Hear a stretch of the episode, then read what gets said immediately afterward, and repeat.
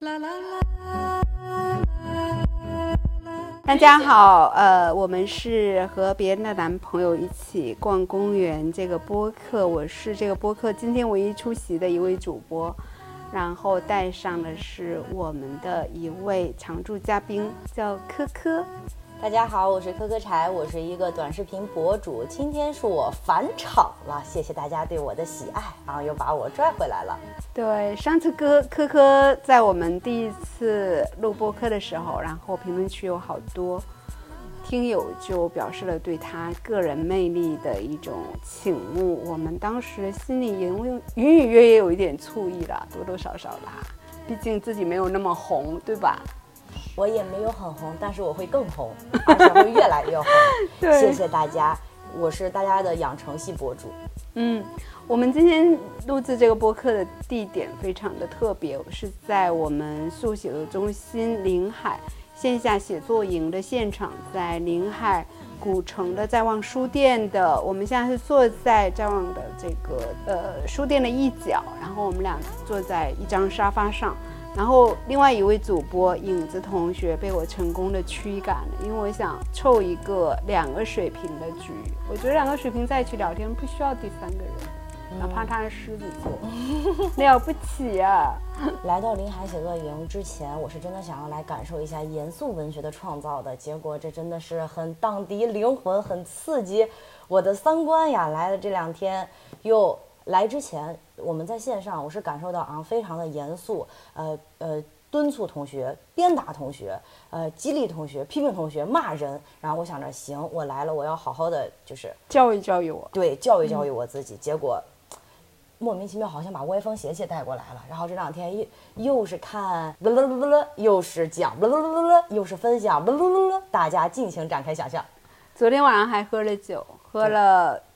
今天早上才知道是六十八度的梦岛驴，内蒙的梦岛驴，然后泡的桂花酒是我去年精心酿制的。我当时想最多三十八、四十八这样子，然后我就发动大家一起喝，为了使得他们多喝点，我自己也喝了很多，害人又害己。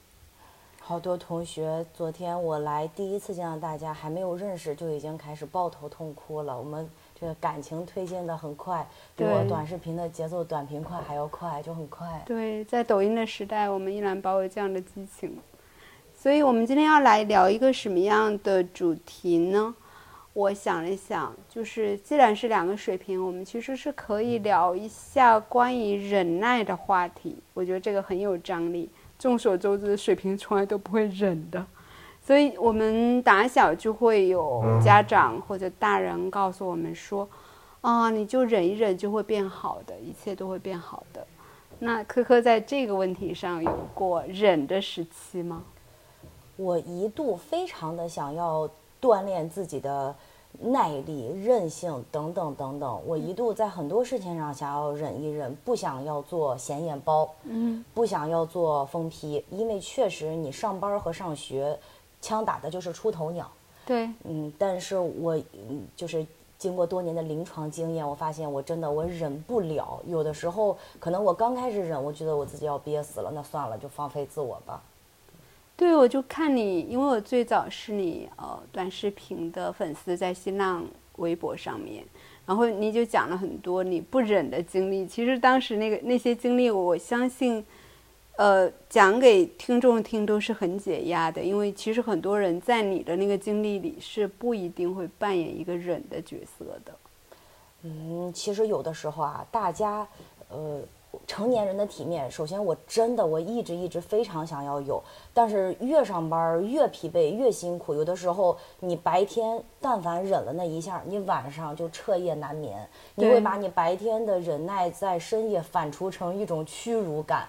然后反反复复的去想那个事儿，所以我为了让我晚上睡得着，我也不忍。比如说，如果说白天领导，呃，他批评了我，他批评我，他 OK，他他用一些很奇怪的词，我就会我就会阴阳怪气，我就学到了。我说我说你真的学到，我说你说我周报写的不好，那你现在说的这些，我能写进周报里吗？嗯。然后比如说我阿里的领导总是让我们给自己打分儿，就跟我说你是不是吊车尾的，从一到十分打分，这工作态度你能给自己打几分？我说一百分儿。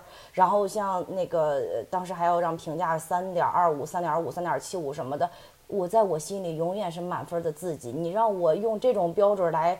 那啥，我压抑不住我的天性，而且你让我给我自己打分，真的，我想问问你，你给你自己打几分？你凭什么来审视我的我的这个人？我只是工作而已。那你这个不忍的结果是什么？是打赢了，还是被领导就给开了？坦白说，我觉得算是一种胜利，因为很多时候职场。给我的感觉就是一种有一种欺软怕硬在的，对，啊，我一直上班到后面，嗯，有一种莫名其妙的习惯，就是好像因为自己过不了重复的日子，我就会。变着法儿的作妖，比如说特别疲惫的时候，我我就是做不到按点上班了。然后这样子长此以往久了，就会变成你迟你你迟到了，大家习以为常；你准点到了，大家为你鼓掌。莫名其妙的，咱还调教了职场，凭一己之力。就是说，你一个九零后干了零零后的事儿喽，了不起啊！谢谢谢谢，没想到咱还越活越年轻。对呀，就你提前已经过上了零零后的那种整顿职场的生活了。然后呃，你刚刚讲的有一点，我觉得很有意思，可能很多听众也非常的想学习一下。比如说，在人群当中，职场也是一种人群。你说一个硬骨头，他反倒会得到更多，嗯，是不是这样的？我觉得是。嗯，那你能列举一些，比如说那些忍耐的同事的故事，你有样本吗？嗯，忍耐的同事的故事，呃，大部分都是，呃，大部分的结局就是乳腺结节加上轻度或重度的抑郁。嗯，呃，因为他们在呃大部分的时间和精力和注意力都在工作上，但是工作中给不到他。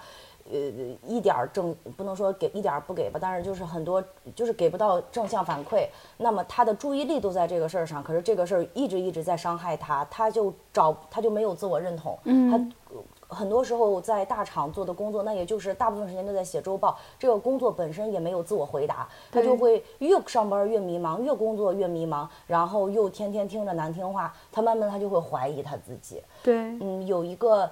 特别好的好朋友小妹妹，她是呃就是世界名校毕业硕士回来，她会写非常好看的同人文小说，她长得也很漂亮，嗯，然后她是海的女儿，在海边长大，人温温柔柔的，我一直叫她公主。然后公主和我同事的时候，就总是会被她的领导说能不能干，不能干你别干了，嗯，能不能有点眼力劲儿呀，会不会干活呀，就这么跟她说，嗯，然后她就。老是我们见面说起来工作，他就眼泪汪汪的。我有的时候我都会怀疑，到底是知道职场苦、逃离职场的我更勇敢，还是知道职场苦但一直在坚持的他更勇敢？然后我就我就写了一条微博鼓励他，我说。温柔、可爱这些美好的品质是点亮我们艰深生活的小火苗。我们做自己的普罗米修斯，我们守护这些火种，我们充满力量。嗯。然后在我的鼓励之下，他离职了。这是鼓励还是怂恿？呃，又鼓励又怂恿吧。她现在是一个非常快乐的剧场女孩，每天漂漂亮亮的在剧场里。她说，哪怕帮服化道的大哥搬一搬蒲团呀、话话剧的那什么道具，她都会很快乐。她去了一个话剧团。呃，去了一个做喜剧的一个开心麻花，哦，嗯，就很开心，嗯，很开心啊。那他做的岗位是什么？嗯，也是一些营销策划。哦，那也很适合他。对呀，对，就找对店儿挺重要的。嗯嗯，我们写作营其实整个在进行的一个过程中，我都观察到我们的一半同学逐渐离职了。可能也在于我这个特别嗯，鼓动他们不要忍啊，不要去过一种寻常的生活的人的一个耳濡目染吧。而且我觉得在学写作的过程中，非常的呃，你很强调大家真的感受生活嘛。我我非常印象深刻的就是，有一天我在洗碗，我听到你在嗯嗯你在那个就是你在骂大家，你说呃平时过着那么庸俗的生活。呃呃，上课了说我要当小说家，你们感受过生活吗？你们写字楼里的那些困惑真的是接地气儿的吗？然后，第呃，这个话我就印象很深刻。第二天其实是我为了不洗碗，我在用一次性碗筷吃饭，结果你在课上骂我们，你说你们敢去体验一下家政吗？你们敢去真的做一做油腻腻的洗碗工，或者说干一些田野里的生活吗？你们觉得也就是。然后当时我就觉得，哎呀，被扎了，被扎了，就就膝盖中箭了，就自己的碗还不想洗呢，我怎么敢去洗别人的碗？我真的不敢。嗯，我觉得我其实就不能忍受洗别人的碗是一个点。那你如果谈恋爱或者回家过年，你也不洗别人吃的碗吗？我 never ever 在家里面洗过碗。我现在回到家里面，如果我在外面喝酒喝多了，我爸接我回去，我说你拿个毛巾给我擦擦脸，他就去了。我爸爸妈妈从来不会，我我爸妈对我还蛮溺爱的，可以这么说，他们对我没有没洗碗要求啊，没有做家务要求。你们家谁洗碗呀？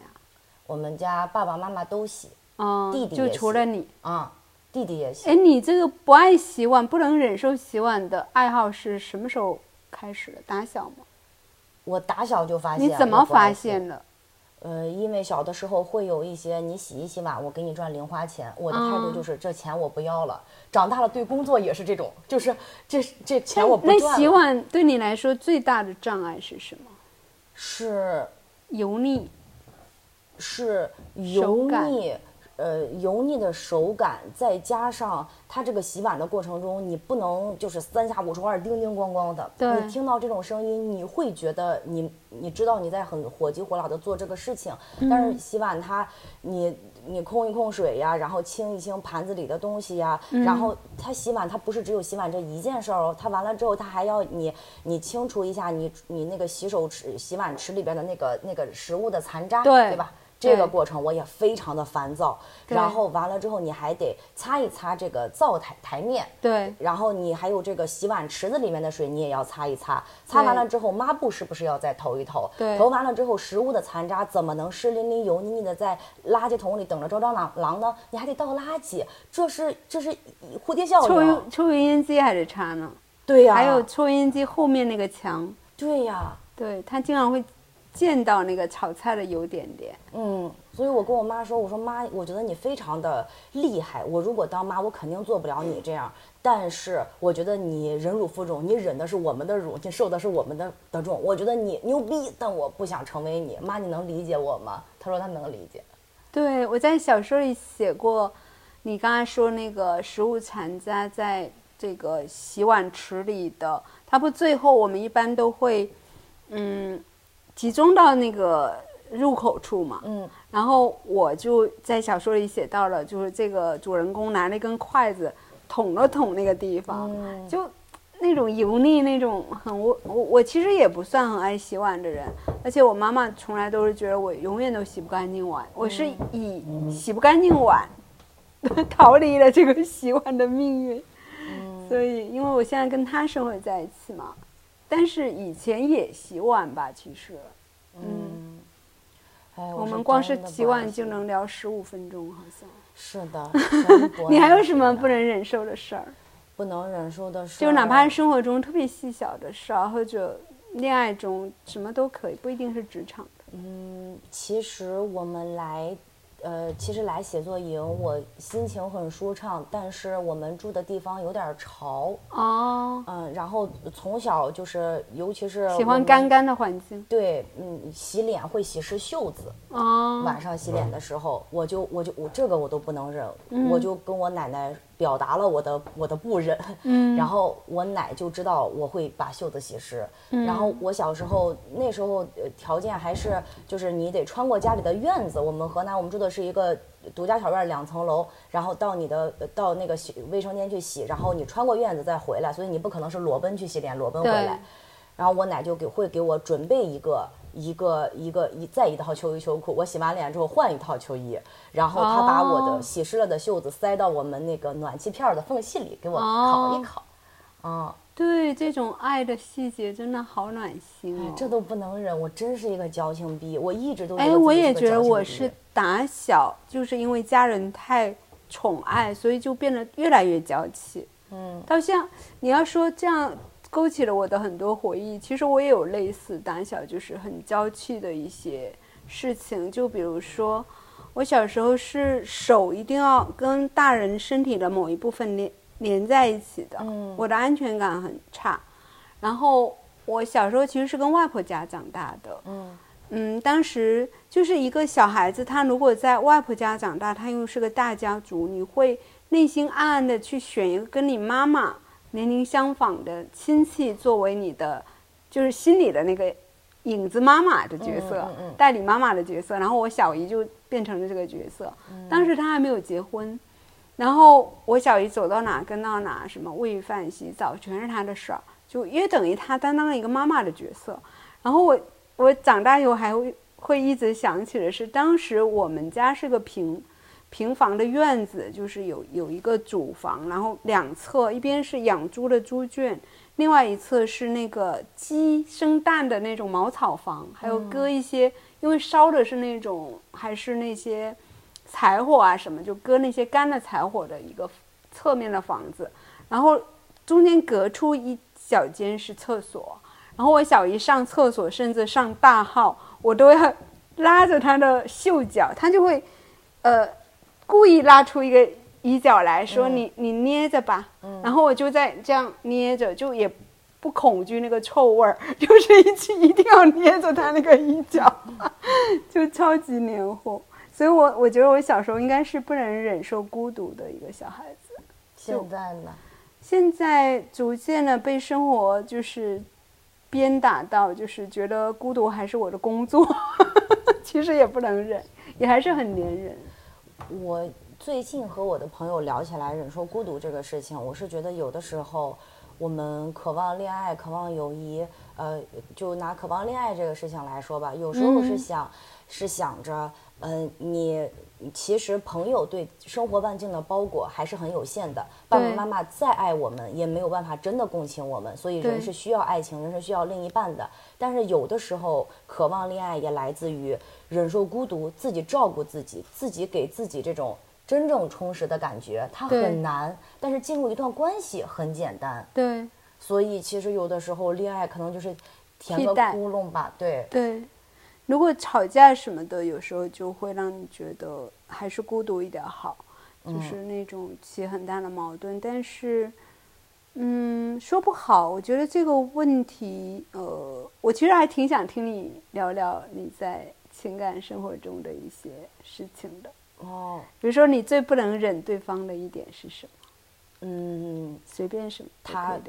他贬低我，嗯，他这个嗯贬低我是，比比如说我我其实第一段恋爱我的，那、我呃当然啊就是什么家暴啦什么这我也不能忍，但是我、嗯生活中很常见的就是对方就说你这不行那不行的。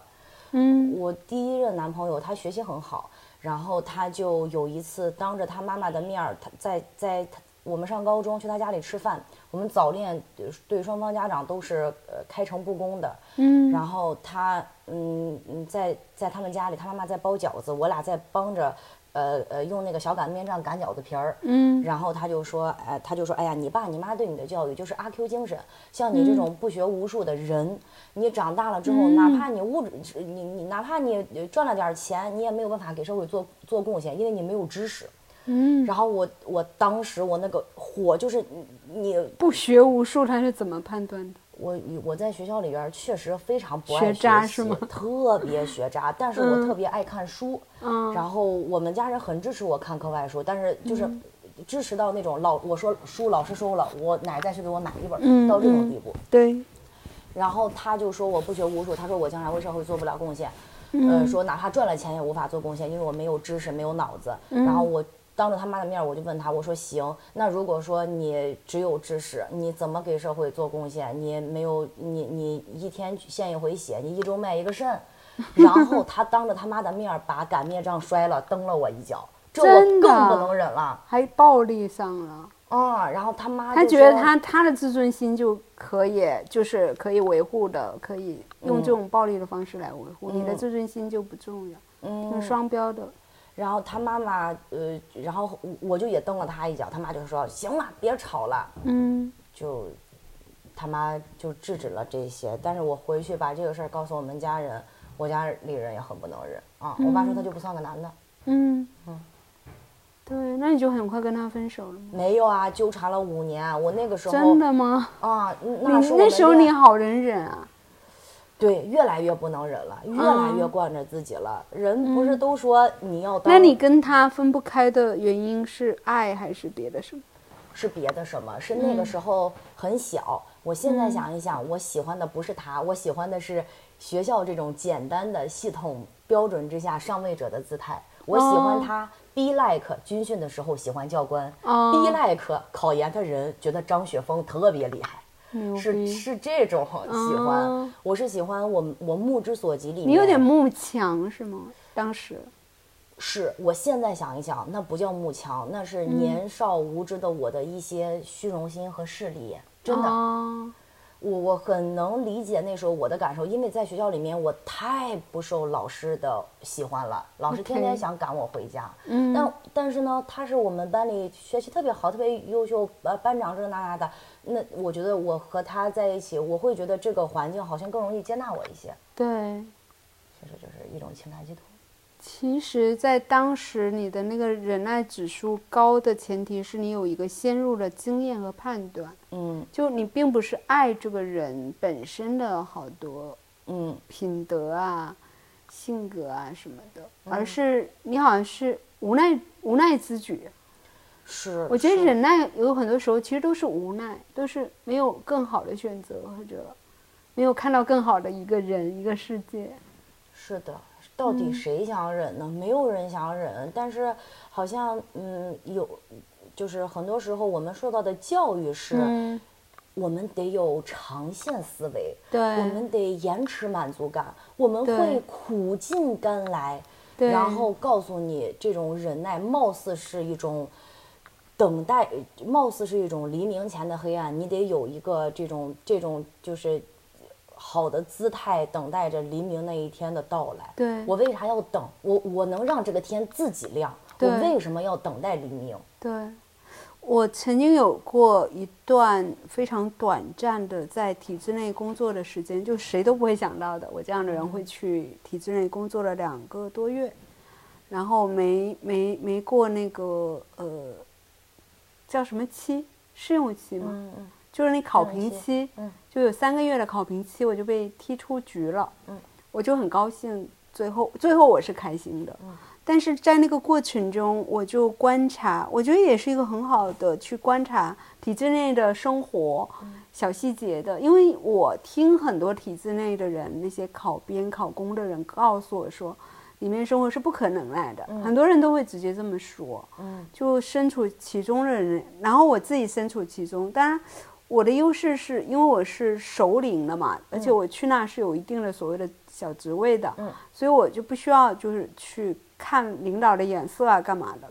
但是我依然能感受到里面那种氛围，真的是不可忍耐的。比如说他们开会，呃，就会按照级行政级别，就是什么什么什么在前排，然后当时就会感觉到，因为我的级别是够坐到那个桌子边上的，这是一个优等座。当然，最大的领导会坐在更好的像吃饭一样的那种主座上，然后比我差一些的就坐在后排，然后更差的就坐在更后排，甚至很偏远的一个地方，然后就只有一个嗯，我觉得那种等级的感觉就很明显，因为你前面还是一个扶手椅嘛，每个人都是，后面就只有这种板凳式的椅子，然后更后面就是塑料椅那种感觉，所以嗯，这个只是一个仪式上的让人不能忍耐的东西。然后他们每开一次会都要做那个会议纪要，得有一个人专门记录这个东西。嗯还有一个是每在群里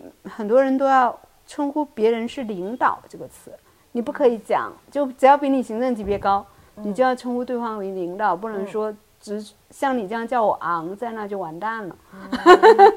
就诸如此类的。然后当然还有那种踢皮球，就任何一件事情大家都想办法就不干啊，或者怎么怎么样。还有呃人际关系的紧张，嗯就是那种令人窒息的人际关系。所以我就当时我就在想，因为我过了二十年以上的自由生活，就是我零三年开始辞职当自由职业者，但是我在三联生活周刊的那个三年做新闻记者的生活，我们的生活也是很自由的，而且是很有尊严的，就你跟领导也不用在那就是战战兢兢的，或者职场也没什么人际关系的问题。嗯所以我觉得，但凡人们过过一段时间像我这样的自由职业的生活，他就不会去忍耐所谓的编制的那种东西。我觉得人还是应该给自己这样体验，就是说不用忍的生活的一种体验。比如说，我随时都可以出去旅行，我不用等到长假，或者说我可以嗯想睡到几点就睡到几点，就这种感觉。是的，你不也自由了吗？对讲讲体验，不忍了以后的体验。不忍了之后，不上班了之后，就再也不想上班了。对但是我喜欢现在这样不上班，但是有工作的日子。那当，然，我们都有工作呀。心里有希望，然嗯后觉得我我自己是一个很 fancy 的旋转木马了，我再也不是别人拿鞭子抽着的转动的陀螺了。是是，对，我的我的主轴在我这里了。我哪怕是我自己在家，也要偶尔的，嗯，拿手去把那个呃呃洗碗池下水口的食物残渣给抓出来。但是我再也不会变成一个被迫被腌入味儿的饭盒了。对，嗯，别人的味道不能不能来把我做成烟熏火腿了，我自己是当然了鲜肉。对就很，开很开心。虽然收入只有我现在的收入只有我在大厂工作的一半儿，但这是我工作七年来第一年有存款。哦，在大厂工作因为你成本低，就是说生活成本没有那么大的开销。对我也嗯。会因为觉得没有了月结工资，它确嗯。实它不稳定，它不稳稳定之后我。哎呀，但其实不上班之后，你也没有那么多想要泄欲的、花钱的这种冲动消费的的的的心情了。嗯，那你在这里面，比如说，其实我们的人际关系都很简单了，嗯，你就基本上你自由了以后，你的人际困扰应该是几乎消失了吧？消失了非常多，而且我不上班之后，我的贵人运变好了。你看，咱俩不就是我不上班之后搭上 线儿的吗？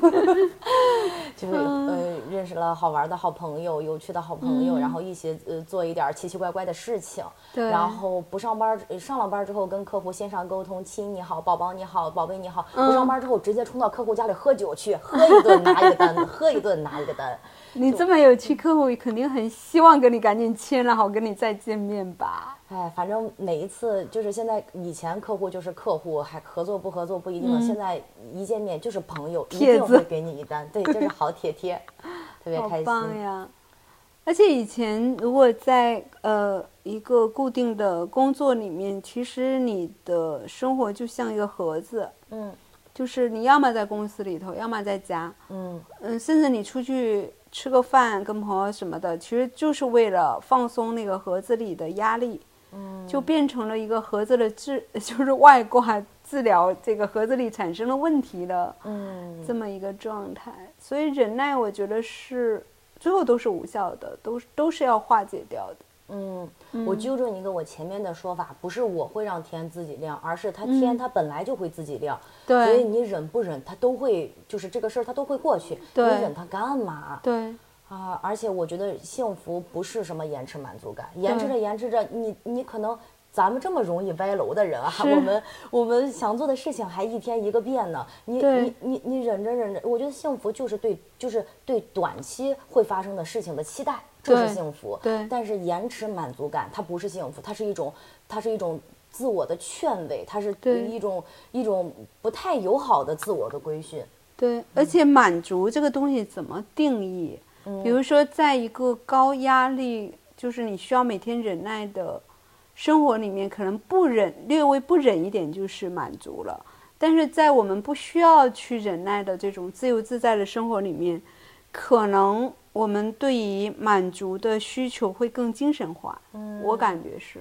就比如说我，呃，这么多年，我觉得真正让我觉得非常愉悦的那部分生活，基本上不是说去大吃一顿啊，或者或者去按个摩啊，或者去泡个澡啊，大部分都是哎，我看了一个特别愉悦的电影，嗯。或者嗯嗯，也有一些浪漫的举动啦，有人带你去看夕阳啦、之类的，或者呃跟朋友一起去呃看一场演出，然后大家就大汗淋漓的蹦起来什么的，然后就喝个精酿就很开心，嗯。嗯，然后或者就是一些嗯，就是也挺暖心的一些时刻吧。嗯，就跟人可以可以非常安静的跟别人去分享一些，就是情感化、精神属性很强的瞬间，嗯。而不是呃在那种忍耐的生活里面，其实你会发现人们主要精力在吐槽，嗯就把所有就是业余时间都用来跟朋友吐槽、跟同事吐槽、跟跟家人吐槽，吐槽也挺耗神的。是的，所以大家看，就是让人感到幸福和放松的事情，它都是一种释放，它绝对对不是忍耐。对而且我我有有有这种不忍，但是呃奇葩的案例可以分享，很小众啊，大家大家谨慎参考啊。对就小孩儿小的时候，一定会有一个阶段，就是你学说脏话，对但是学校和家里家里都不让你说。对我的表弟有一天回到家，跟我姑妈说：“妈，我忍不住了，我超级想说脏话。”对，然后我小姑妈说：“超级想说，学校不让说呀。”嗯，然后我小姑妈想了个办法，说：“我来，我给你关到书房，说一个小时，连说一个小时，想骂啥骂啥。”嗯。然后下午去学校报当着老师面说啊。对。然后我弟就在就在他们家书房说了一真中午的脏话，说完啊了之后，妈妈好伟大呀，说完了之后，对这个事情也没有向往了，就免疫嗯了。然后我表弟有一段时间在学校学跟人吐口水。嗯啊，我我大姑妈骑电动车送他儿子上学，到学校门口，他说再见，然后他儿子回头吐了他一口，然后大姑妈说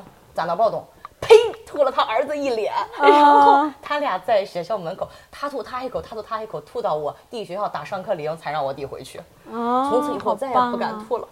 这个很像那个《泰坦尼克》里那个嗯 贵族小姐学学那个流浪艺术家吐口水往海里吐口水的细节。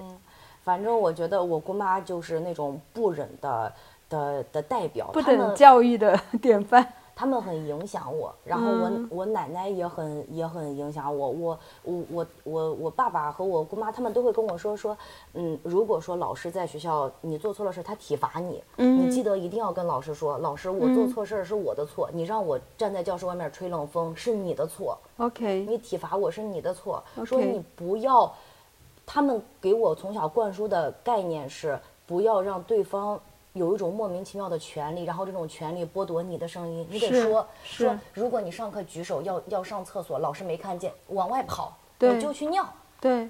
你你你你你尿尿不犯法的，对啊，嗯，就是你老师没看见，你憋不住了你就跑，你就去上厕所，没有关系的。对。所以就咱是被被被 这样这样培养大的。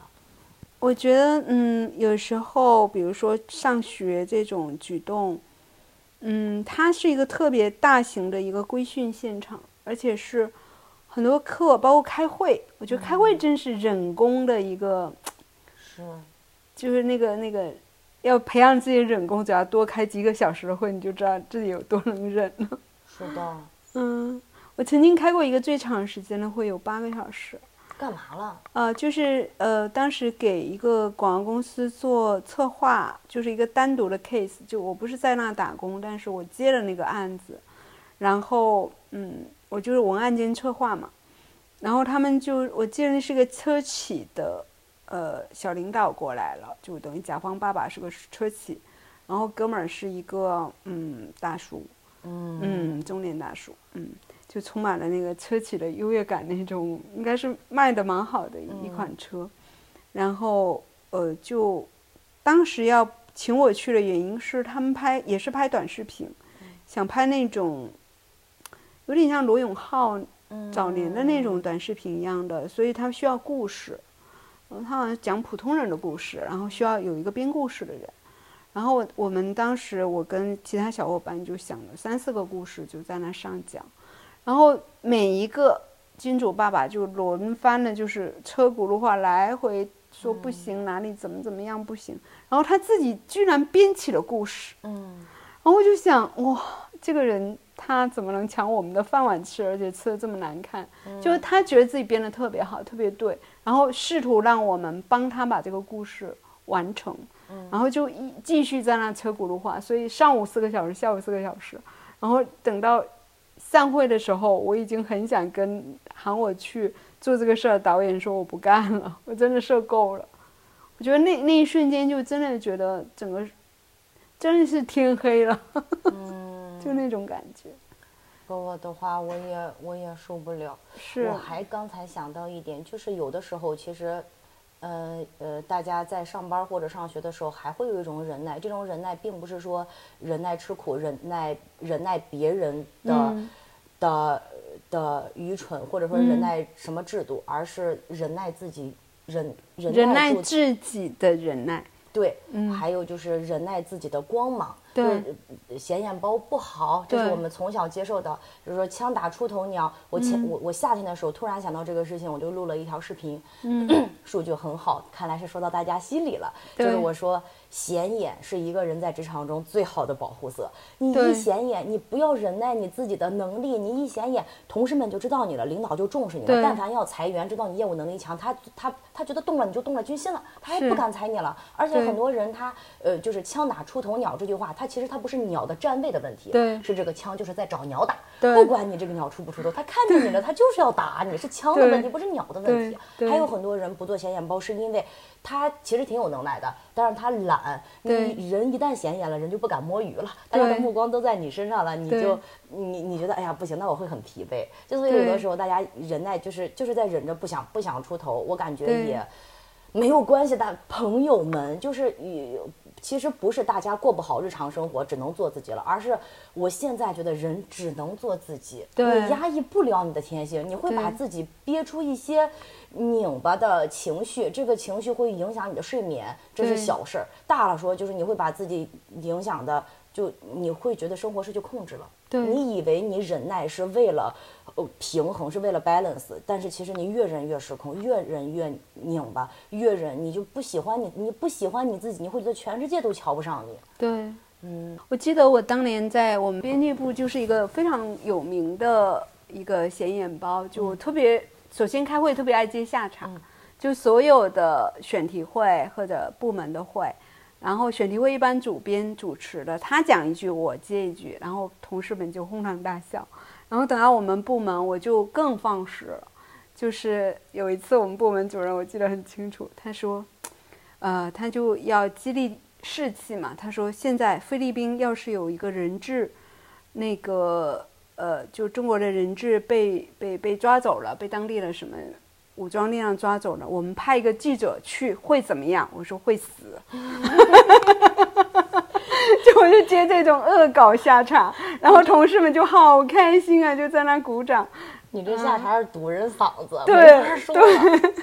然后每次呃，但是我我的主编和我的部门主任都特别的，就对我的这种行为，我们主编是出于一种调节气氛的快乐，他自己也不是一个多么正经的一种性格吧，也是挺爱挺爱损别人的那种嘴巴很毒的男人。然后我们部门主任纯属宅心仁厚，就是他人特别善良，然后我就捏他，就捏着他的这个这个点就去做我的文章，做显眼包肯定你要找一些新闻，就是能让自己成为新闻的机会。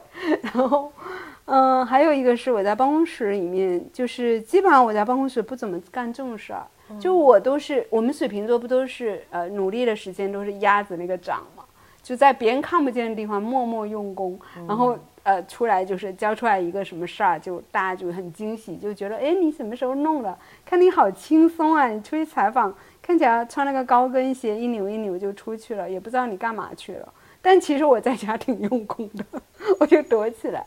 然后我在办公室里面就是啊、那时候也抽烟嘛，然后叼着个烟啊、这个部门转转，找人聊天，人家在赶稿就说。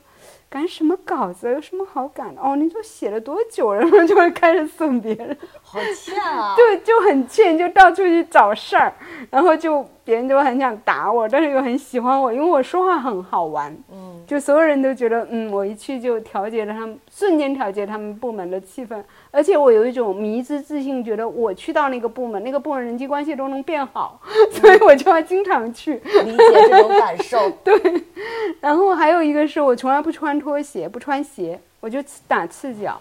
所以我们办公室就是我们整个编辑部后面，他们写那种编辑部的回忆录的时候，每个人都提到我不穿鞋的事情。嗯然后时间长了，甚至有新来的同事就跑到我们部门说：“哎，那个不穿鞋的。”谁谁在不在，就很想来看我一眼。这个我作证啊，我跟昂认识的，见的第一面，然后我们去他在东四漫画展，然后我们的策展人阿改带我们去另一个展，那另一个展里只有阿改认识我们，然后昂就在别人的展里突然把鞋脱了，说我觉得这里适合赤脚走路呀，然后穿着一个。就你妈妈做的那个红裙子，嗯穿着红裙子，光着脚，边走路边翻花手，然后边翻花手边光脚走路，边在人家展就看看展，点评一下，说点酸话，问问价格，问问价 问价格，格，怎么怎么直戳重点，去然后戳那个，说自己的话定便宜了啊，这个好几千。笑死我了！我就是这种显眼包，好像当显眼包其实挺快乐，因为什么都不忍。是的，哎呀，现在大家也，就是大家貌似对于发疯有一种追求。如果说那就是在小宇宙，很多呃很多选题都在讲怎么疯批啊，然后怎么在家怎么发疯啊，然后改变格局啊什么的。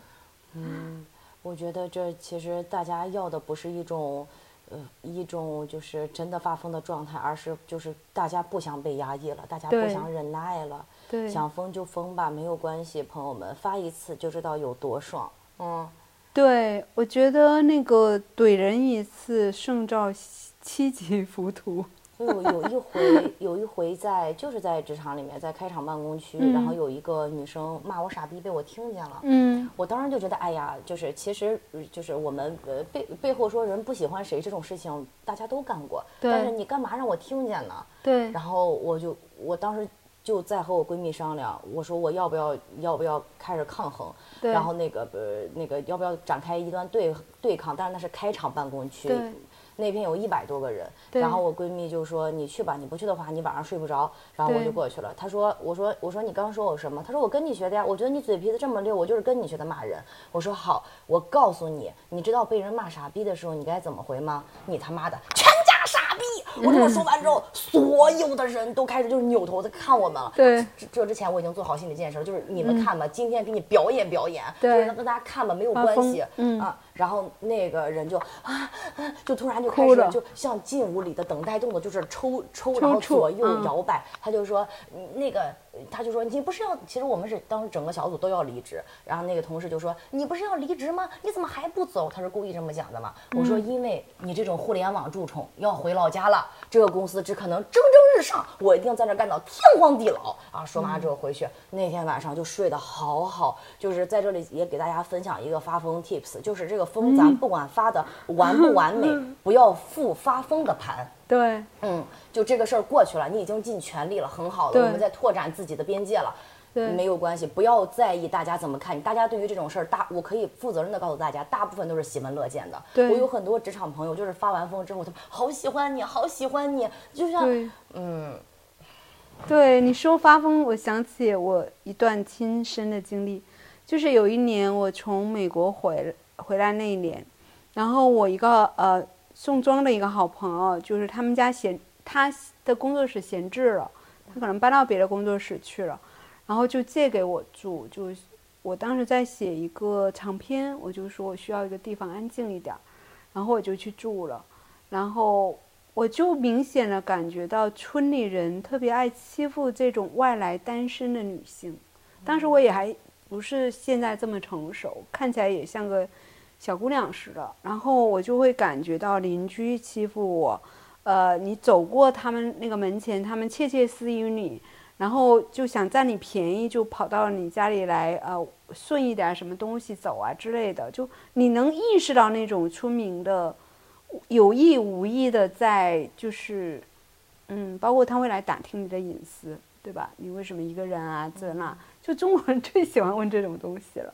然后我就憋足了劲，我要想哪天封给他们看一次，让他们知道我的厉害。然后正好有一天，好死不死有一个，呃，我把一个车，啊、我把我的车停在路边，然后正好有对面来了一辆就是载水泥的那种大货车要过，因为它特别的宽，那个路不够宽，它就过不去，然后他就在那破口大骂。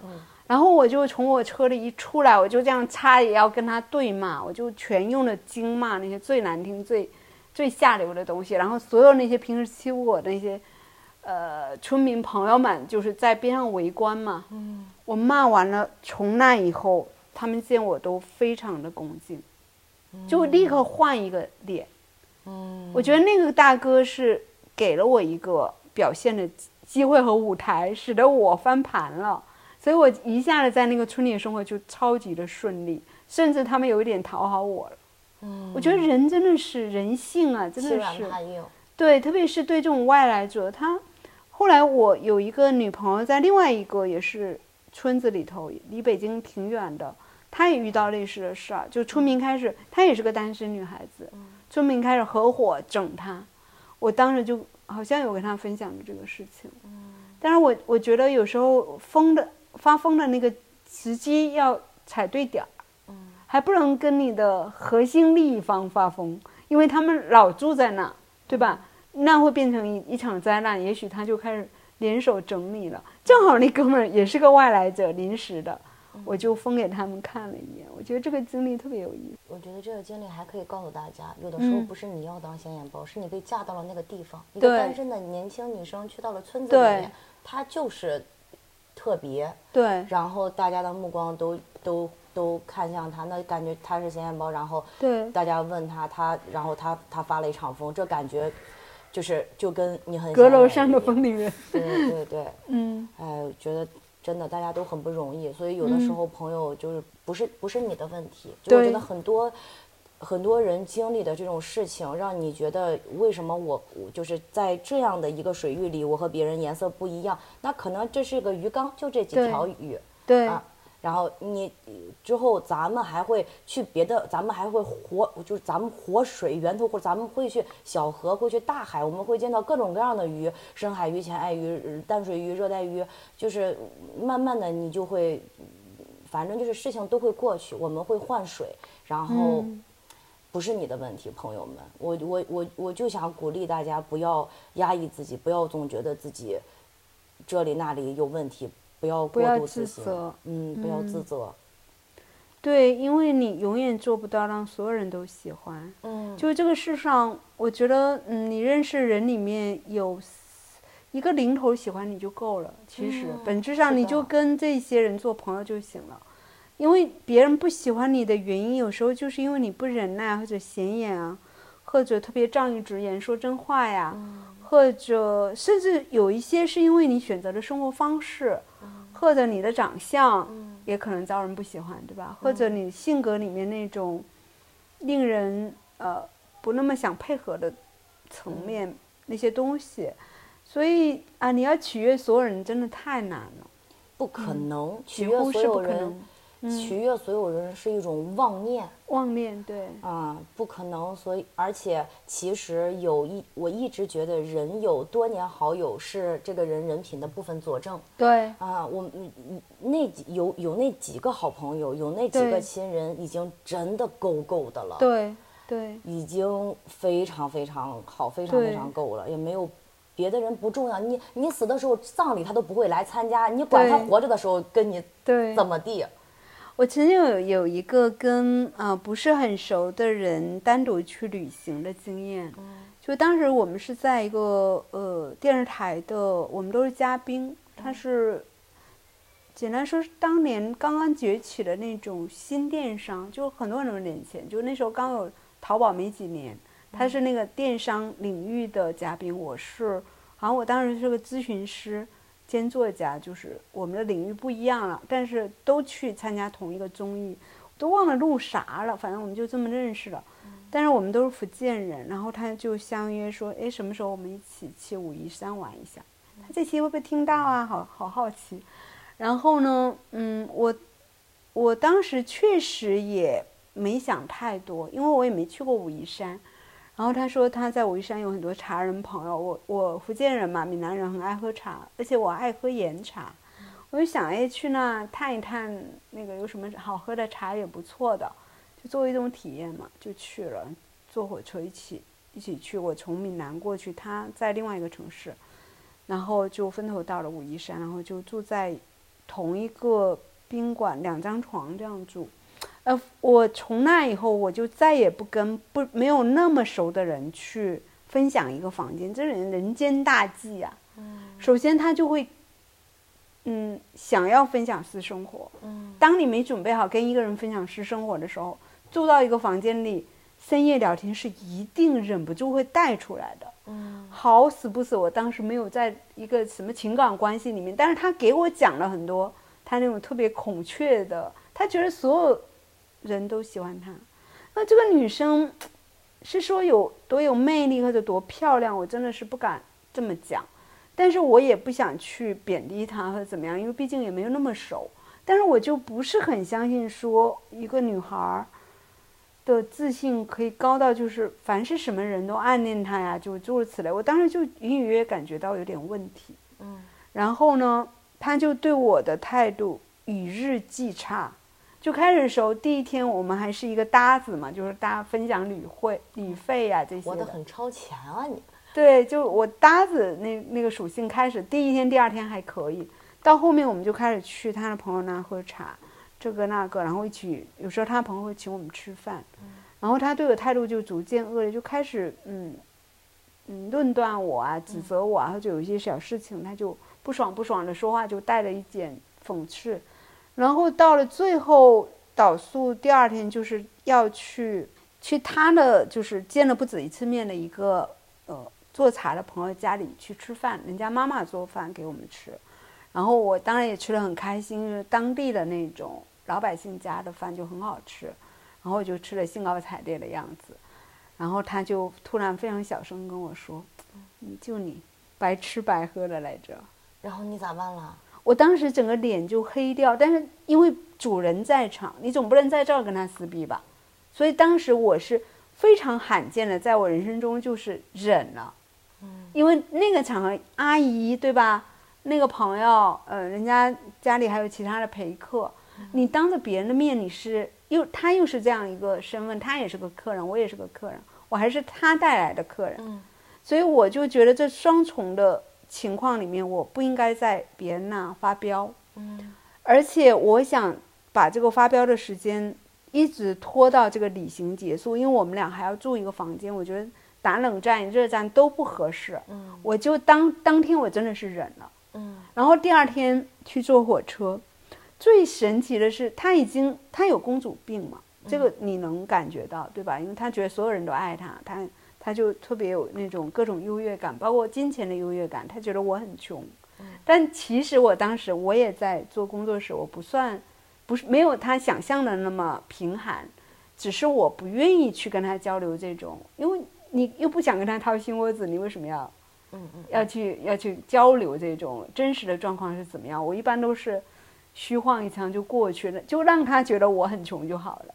那天我记得我们在火车站排队，然后他说你去，他就指着我命令我说你去买车票，我在这儿等着，他就找个地方待着，然后我就去把车票买了，买回来以后我要把车票递给他，他说不，你帮我拿着，我现在。手里我不想拿东西，就一副把我当那种使唤丫头，嗯，就是你把他票撕了，我没撕，我还在忍，嗯，我一直忍到什么时间呢？就是比如说，我们一起坐火车返程，他是要先下车的，哦，他马上要下车的前半个小时，我开始进行对他进行了一番灵魂拷问，我说你真是把我当傻逼了吗？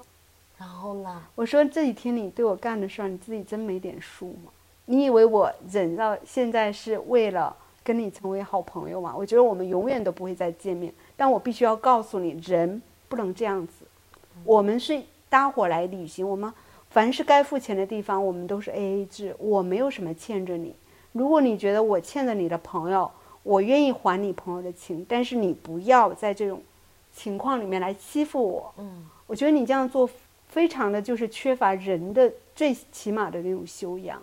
我说我是打定主意不想跟你做朋友的，嗯，所以我愿意让教会你这一课，就是说不能这样做人，对吧？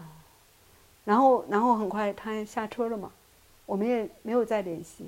但是多年以后想起这件事，我其实觉得我的处理是对的。我我觉得我最终也没有忍嘛，我最终还是没有说 当天晚上睡不着。但是那一天他说我白吃白喝，那天晚上我是不爽不爽的，一直也不不是很想搭理他，但是该过日子还是过着，只是说已经觉得这个人在我心里已经到了一个冰点了。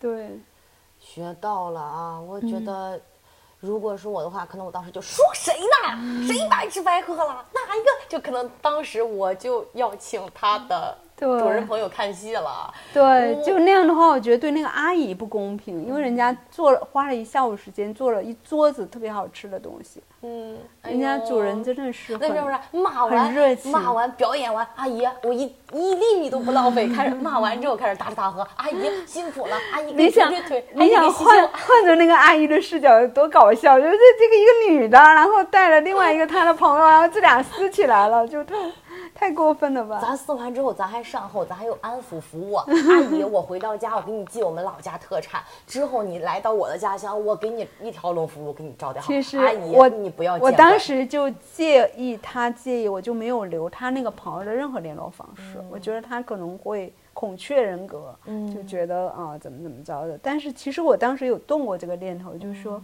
还想回头给他 确实要寄点什么东西，让他们就是感谢一下，因为招待的特别好。但是，嗯，这段经历真的挺有趣的，是我真的是很罕见、很罕见的一种忍耐。哎，我觉得有的时候，嗯，不忍和发疯，就是嗯以现在看来，很多我现在复盘很多，就是曾经自己发过的疯啊什么的，嗯我觉得那不是为了发疯而发疯，那是嗯在不适的环境里。就是通过不忍作为开头来给自己搭建一个属于自己的称心如意。我是在想办法让我自己活得不那么不那么难受。对嗯然后其实这一步，很多时候大家忍耐也是因为一种就是不勇敢，怕失去了这份工作，我找不到更好的工作，对。我我我没有更好的机会，现在机会又少了，可能说现在工作钱也少了，怎么怎么样，就大家其实是没有勇气，所以在忍耐。但是其实勇气来自于哪里呢？来自于发完了这个疯，迈出去了这一步之后，发现你发现我本自具足，我可以把自己照顾得很好，对。我呃谁规定一生只爱一个人，只上只上一个班了，对吧？对对这，不会是我们人生中最后一份我们有工作选择的权利。对，所以你怕什么？真的不是大厂的嗨抗少了，你选择的机会就少了。对因为选择权的权利在你手里对啊！不要听别人说给你指导什么啥长线长线思维，啥啥人生规划。对我我我真的感觉我明年就三十岁了，我的规划可能才一个标题都还没起呢。对，我觉得真正人生规划就是去寻找幸福和自由，嗯，这是铁板钉钉的，就是值得你去规划的东西。就那些所谓什么，呃，你的 title 越来越硬啊，然后所谓的，我我我在播客里不止一次讲过，就让你成为人群的百分之五啊，然后你要成为呃，你要实现阶层跨越啊。这些陈词滥调真的很烦，就对年轻人来说是一个特别不好的一个引导。嗯，我不信人和人之间真的有阶级，我也不信嗯什么圈层什么东西。朋友们，如果人和人之间真的有圈层，那么我和昂就不会成为这么好的朋友，他他 对吧？你是指你的圈层比我高是吗？不，是，我是指我是指我那个，我是指我我学习真的很差，然后我对我是学渣，但是你是可是我很喜欢跟学渣交往。这个咱们见面第一次就说了，我我觉得你是可能没有学很高的学历，或者当时考试不成功，是因为嗯，你如果认识我，你就知道我怎么从学渣变成学霸的，就是小镇做题家那一套。我告诉你，你这么聪明，你一定会干的考的比我还厉害，你说不定上牛津上上哪都有可能。就这个事情，我以我对你的认识，为什么我们要在一起玩？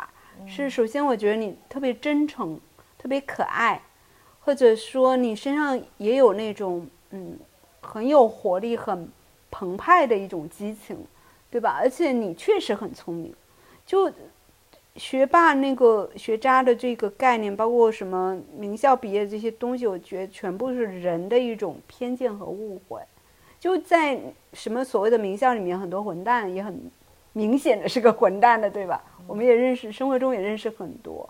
所以并不在于这些所谓的光环，或者说什么年薪多少多少人就更可爱吗？不见得吧。嗯。所以我觉得朋友交朋友也好，或者我们自己要成为什么人，其实都不能以社会这种量化的标准。很多人忍，就是因为社会给你了一个标准，说，哎，你进公务员系统，你要混到处级或者局级，那你这个过程必然要是忍了很多很多年的这种是的，无名的罪，是的，是一种原罪。嗯，是我呃。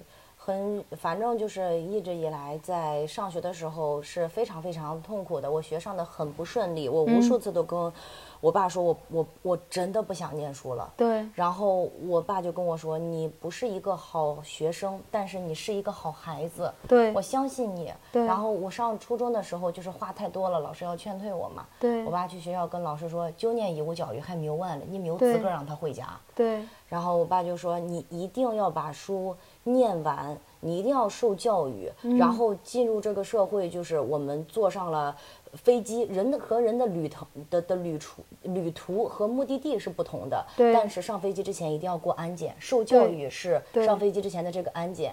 你我尽我所能帮助你完成学业，你也不要太大压力。我相信你将来会很好的。他一直在鼓励我。对。然后我弟弟曾经因为我学习不好，在家里面就 diss 我，就说我。呃，二十岁了，在家里边四手不抬，然后天天游手好闲的，怎么怎么样？我爸跟我弟说，你只是学习比你姐好，人和人的优，但是你姐有很多优点，比你比你比你要长很多。说说人和人擅长的地方是不同的，但是人和人的人格是相同的。你你不能，你有啥资格给家说恁姐？对。然后我爸总是跟我弟说，你有恁姐一半厉害就可以了。对他考第一哦，我考倒，你爸真的好我考倒数第一，我爸说没有事儿，你永远都是爸的骄傲。我弟考第一，我爸你有恁姐一半厉害就可以了。所以其实我觉得我是盲目，我的盲目自信、盲目乐观，以及就是这种呃快乐体质吧，是被培养的。然后我就觉得也没有必要要忍，因为因为好最爱我的人跟我已经是双向奔赴了，他们肯定我，别人我忍个屁呀。是。我妈妈是类似于你爸爸这样角色，就是她，嗯，就我有几个印象深的节点，一个是我从三年辞职，我告诉我妈我辞职了，嗯，她第一反应是什么？就一般妈妈做不到的，嗯，第一反应是因为当时庆祝一下，嗯，对，当时那个三年的薪水给的又高，然后社会地位也高，然后出名也快，就各种优势，就等于是你在文科生能找到的。最好的工作应该就是这种类别的，而且也很稳定。你如果不想走，领导是不会开你的那种。我们那领导贼宽容，就只要你业务能力强，嗯，人际关系也比较简单。然后我妈就说：“太好了，你再也不用去哦那些危险的地方采访了。”嗯，她说我在你嗯很多有时候你告诉我你去哪出差，然后她也看我们杂志，知道。那里面就有很多细节嘛，他说我经常都睡不好，其实我我没有告诉你，然后我就想啊，一下就 辞职的负疚感就就就，其实我知道是我妈高情商的一种反应，她未必嗯不担心我当时没有收入的这种危险，这种就是不知道未来会怎样，因为当那几年其实我跟我弟还有我妈妈的经济。情况都是还是一个很不稳定的一个状态。我妈妈那时候也就刚离婚没多久，没几年，然后她也在从零开始，就是奋斗嘛。嗯，呃，去去退休了以后去厦门一个呃医院做了专家门诊那种的。还有后面又一个节点是，嗯，我写专栏，然后过了几年，她到北京来跟我弟他们住。呃，然后那段时间他等于在北京有大概半年的时间，嗯，我就让我妈妈负责帮我取专栏的稿费，就每个月或者多久去一次，只要攒一堆单子就去取，然后他才知道我是有稳定收入，而且跟三年的当时已经就轮转过来了，基本上收入持平，也是得有那么多的钱吧。然后他特贼搞笑，当时我有个有个小助手，一个也挺乖挺可爱的女孩，她就偷偷，我妈居然去跟我助手说，以后你也写专栏，收入挺不错的。哎呦，她就是好好跟吴老师学习怎么写专栏，哎早一点获得自由。小嘚瑟，母亲的小嘚瑟。对我妈妈就特别能认可。然后我当作家，我其实嗯每出一本书都会寄给他二十本，他就会去送朋友，他也很骄傲。然后他帮我发展了很多粉丝，就是他的呃科室的同事，那些小护士，然后什么人力部的那种呃男孩子那种文员，甚至是他的病人啊什么，他都就极力的在宣传我。然后他也不会觉得写作很很穷酸，他不会有这种价值判断，就有一个非常好的支持系统，使得我们不忍。对而且咱们前面说到那种就是呃忍耐，然后升职，对然后突破圈层，什么实现阶级，我我会觉得，如果说你真的把自己，你你是甘愿的，好，你选择了，你把自己放到这种标准里，那你哪一天去世你都死不瞑目。对，因为你一直到不到顶啊，对，这东西没头啊。因为这个东西不是你能够控制的，而且它有潜规则，万一你没摸清楚潜规则，可能一脚被踢飞也可能。就像是如果说你你觉得人和人之间真的有有阶级有圈层，那么你每一次突破一个，你都只是到了这个圈层的底部，对你再往上往上爬，好。触碰到了天花板，天花板是上面阶层的底部，对你永远都是脸贴锅底的那种那种狼狈。对最近大家总说什么人生是旷野，不是轨道，吹一吹旷野的长风，不比粘贴一贴锅底的煤灰要好吗？对，我觉得你还没得到之前，去憧憬一种你不熟悉、不了解的所谓的阶层的生活，是给自己当下增加很多压力的一种一种原因。嗯因为那个东西特别的悬，除非你有机会说去体验一下，这是确实我爱过的生活。所以我一直觉得我最适合我的生活，其实就是一个自由创作者的一个生活吧。或者像你这种也也是一种创作嘛，也是一种媒体工作。那我们是可以完全的选择自己什么时间工作，什么时间不工作，这活儿接不接，开不开心，好不好玩儿，嗯、然后这个人我要不要打交道下去，还是说我可以随时跟他终止？因为我们的合作都是都是一次性的大部分。然后如果要接着往下走的话，我们是不是一个更加深入了解这个人的机会啊什么，我们都可以做选择。是的，嗯我，就没有什么要忍的，好像。前一段我我跟我发小在一起，我们突然说，呃因为我是短视频博主嘛，他说咱们一起录个视频，你别往外发，可可，咱们五年之后一起再看，然后每个人畅想一下五年后生活的样子。我最后一个录的，我想了很久。我想了一想，我五年后还想过我现在的生活，我希望我现在的生活我能这么过一辈子，我就我就我就我就很满足了。虽然说今年去年我点外卖就点了六万多，将近七万，嗯，但是我觉得我你怎么算的这个？因为今年年初接了一个理财产品的广告，拉了一下去年的流水、哦，啊，然后 我说你还有这种功能，我不知道的隐藏功能吗？你就可以去去就是你要看一看你嗯你今年理财有没有有道嘛，哦，然后明白。然后今年看了一下，到现在我今年就吃了三万的饭，然后去今年现在今年也快结束了嘛，但是去年吃了六万多七万的饭，而且去年年初的时候我还我到呃快三月的时候我才离开大厂，等于说七万的饭相当于一个月多少钱？一个月六七千吧，六七千。那你是每天点三顿吗？呃两顿其实就两顿，两顿。嗯，那平均一天多少？六平均一天两两三百百吧，啊，两三百这样子。正常。嗯，呃呃，第一 Q 大厂还管饭呢，还在大厂工作呢，但但六七万，我觉得其实还是蛮多的。对对。然后到今年就吃了三万多的饭，但是我我我觉得我今年食之有味。我过去吃饭像是在泄欲对，啊，像是一种就是因为在别的方面好像忍着，然后就好像我刚才讲的那个，嗯，就是你的所有的娱乐、消费、快乐，全部是一为了去解决之前那个忍的那些气。嗯，是的，然后呃是真的这一步迈出去了，选择我聊了一，在今年决定了要自己做之前，聊了全国各大 MCN 跑到杭州见，在北京见，联系着线上面，聊了一圈之后，终于下定了这个决心之后，那一种那种淡定和就你现在没有签 MCN，没有没有，现在哦就是完全自己。做我和嗯我和你，我和啊你 diss 过的清华的。哎，我那个银手，对对对刺激他的那个，对你你可以把那个讲一下，很好玩。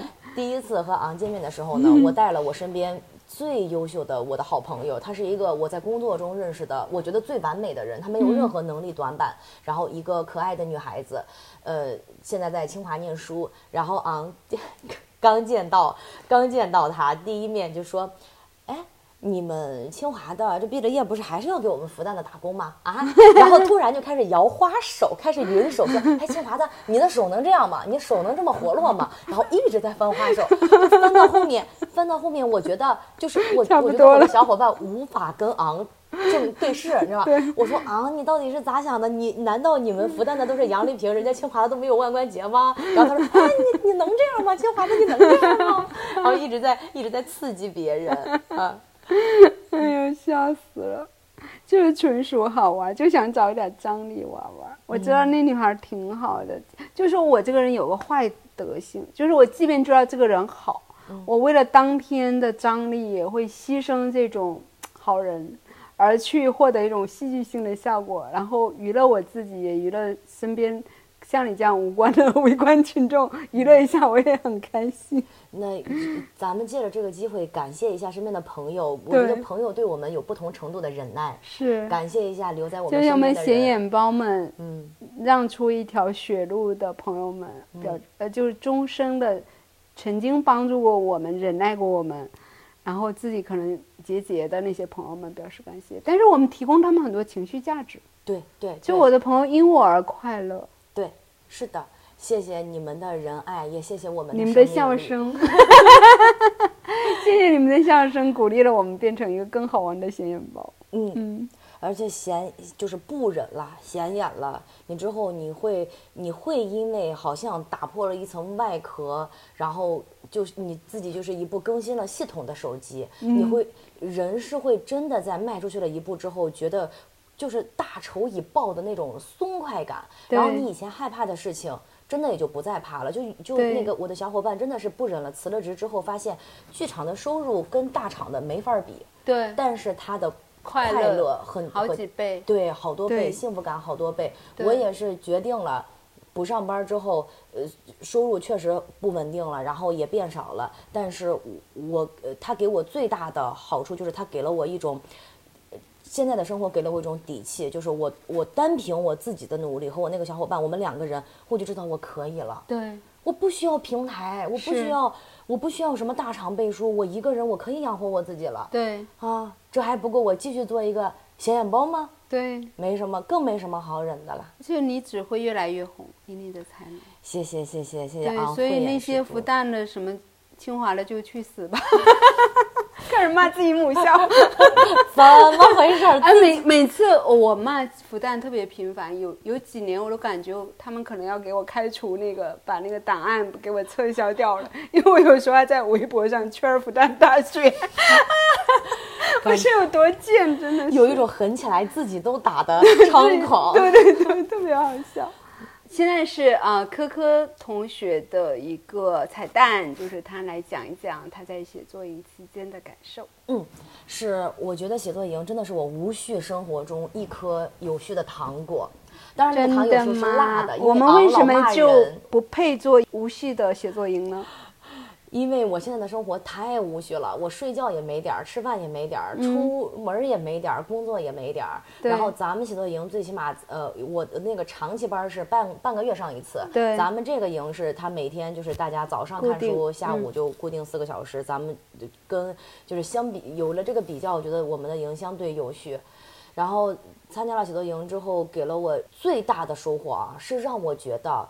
现在这个社会经常在教女孩子要自私、要功利、要为自己。嗯，我我参加了。还有还有还有一种博主是教女生怎么去弄男人的钱的啊，就是当众教啊，教教我吧，我咋我咋一直我觉得你可以去关注呢？对，你要关注一下那些博主，是有这样的博主的，不止一个。然后我我我我我回头我回头看一看啊，反正就是现在在就是大家爱教女孩子要要呃。加引号的聪明和功利一些，我们要为自己，我们怎么怎么样？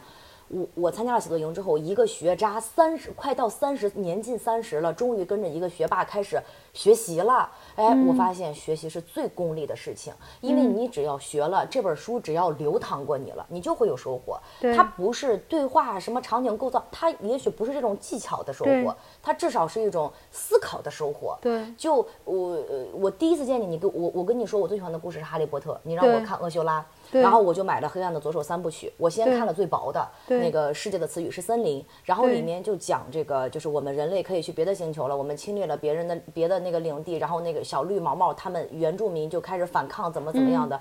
最后就是为自己争取。那里面就有说，唯一善良的地球人看着那嗯就是小毛毛外星人蹦蹦跳跳的，心生出一种怜悯。然后那个厄修拉就在就在书里面说，这种怜悯的心态，其实本身你就没有把对方当做平等的在看待，对给我很大的触动。对然后除了厄修拉以外，我还看了那个赫塔米勒《呼吸秋千》哦我的妈呀，啊写的太好了！是他描写饥饿，就是对劳改人营的那对对对对对对，人的骨头撑起一张脸皮，对。怎么想起来的呀而？且他当时描写饥饿，说所有他所见的，包括田野，包括道路，包括一个水井、水泥都想吃。对而且把那个都形容成某种味道。是指头在嘴里面嚼，而且盘子，呃，蛋糕是那个什么什么水泥闻起来的味道什么的。嗯，然后说呃一个女生她为了就是躲避这个被抓到那个军营里面，然后她藏在菜窖里面，但是是下雪了，嗯妈妈给她送菜有脚印，对然后他就说雪是不可能被造假的，但是他恨雪，因为雪让他来到了这里。但是如果说是雨的话，雨可以作假，泥土可以作假，空气可以作假，因为空气无处无处不在，但是雪不可以作假，这是怎么想起来的呀？就会让文我学的魅力。啊。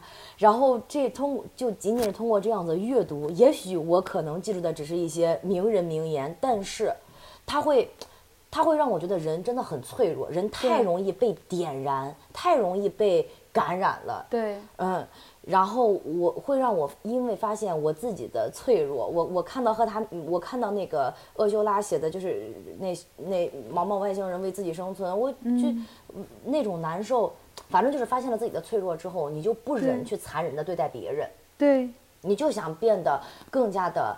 的的善良，我发我我我我发疯我忍不了，但是有一种我能忍，我忍住我自己作恶的邪念，我忍住我自己有时候见不了别人好的那种嫉妒心，这种是可以忍的，对而且这种这种忍是一种很好的特别的上价值这一段修炼。但是我是我觉得忍耐嫉妒心，或者说忘掉嫉妒这件事，是一种做人的基本功，因为可以减少内耗。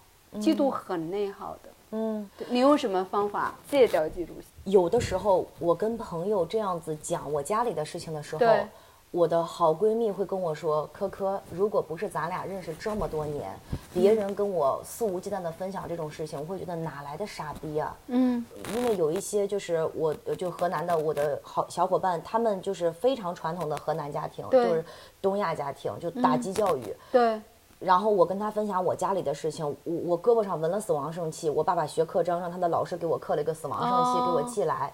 然后我我说我说怎么不是等边三角形？我爸就又请他老师给我刻了一枚。然后他说这种事情你分享给我，如果我但凡是一个对自己没有道德约束的人，我会我会想诅咒你。对他跟我讲了这个话之后，非常非常的，是真的很触动我。对，原来我们的生活在他人眼中如此的幸福。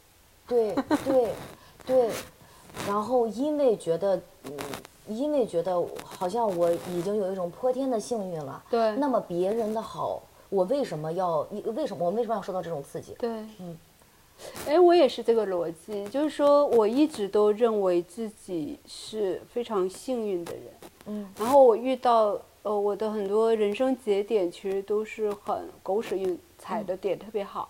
以前我认为这纯属运气，后面我觉得跟心态有很大的关系，就是你能吸引来这种好的故事，包括你的先入的判断力，就特别知道自己要什么特别重要。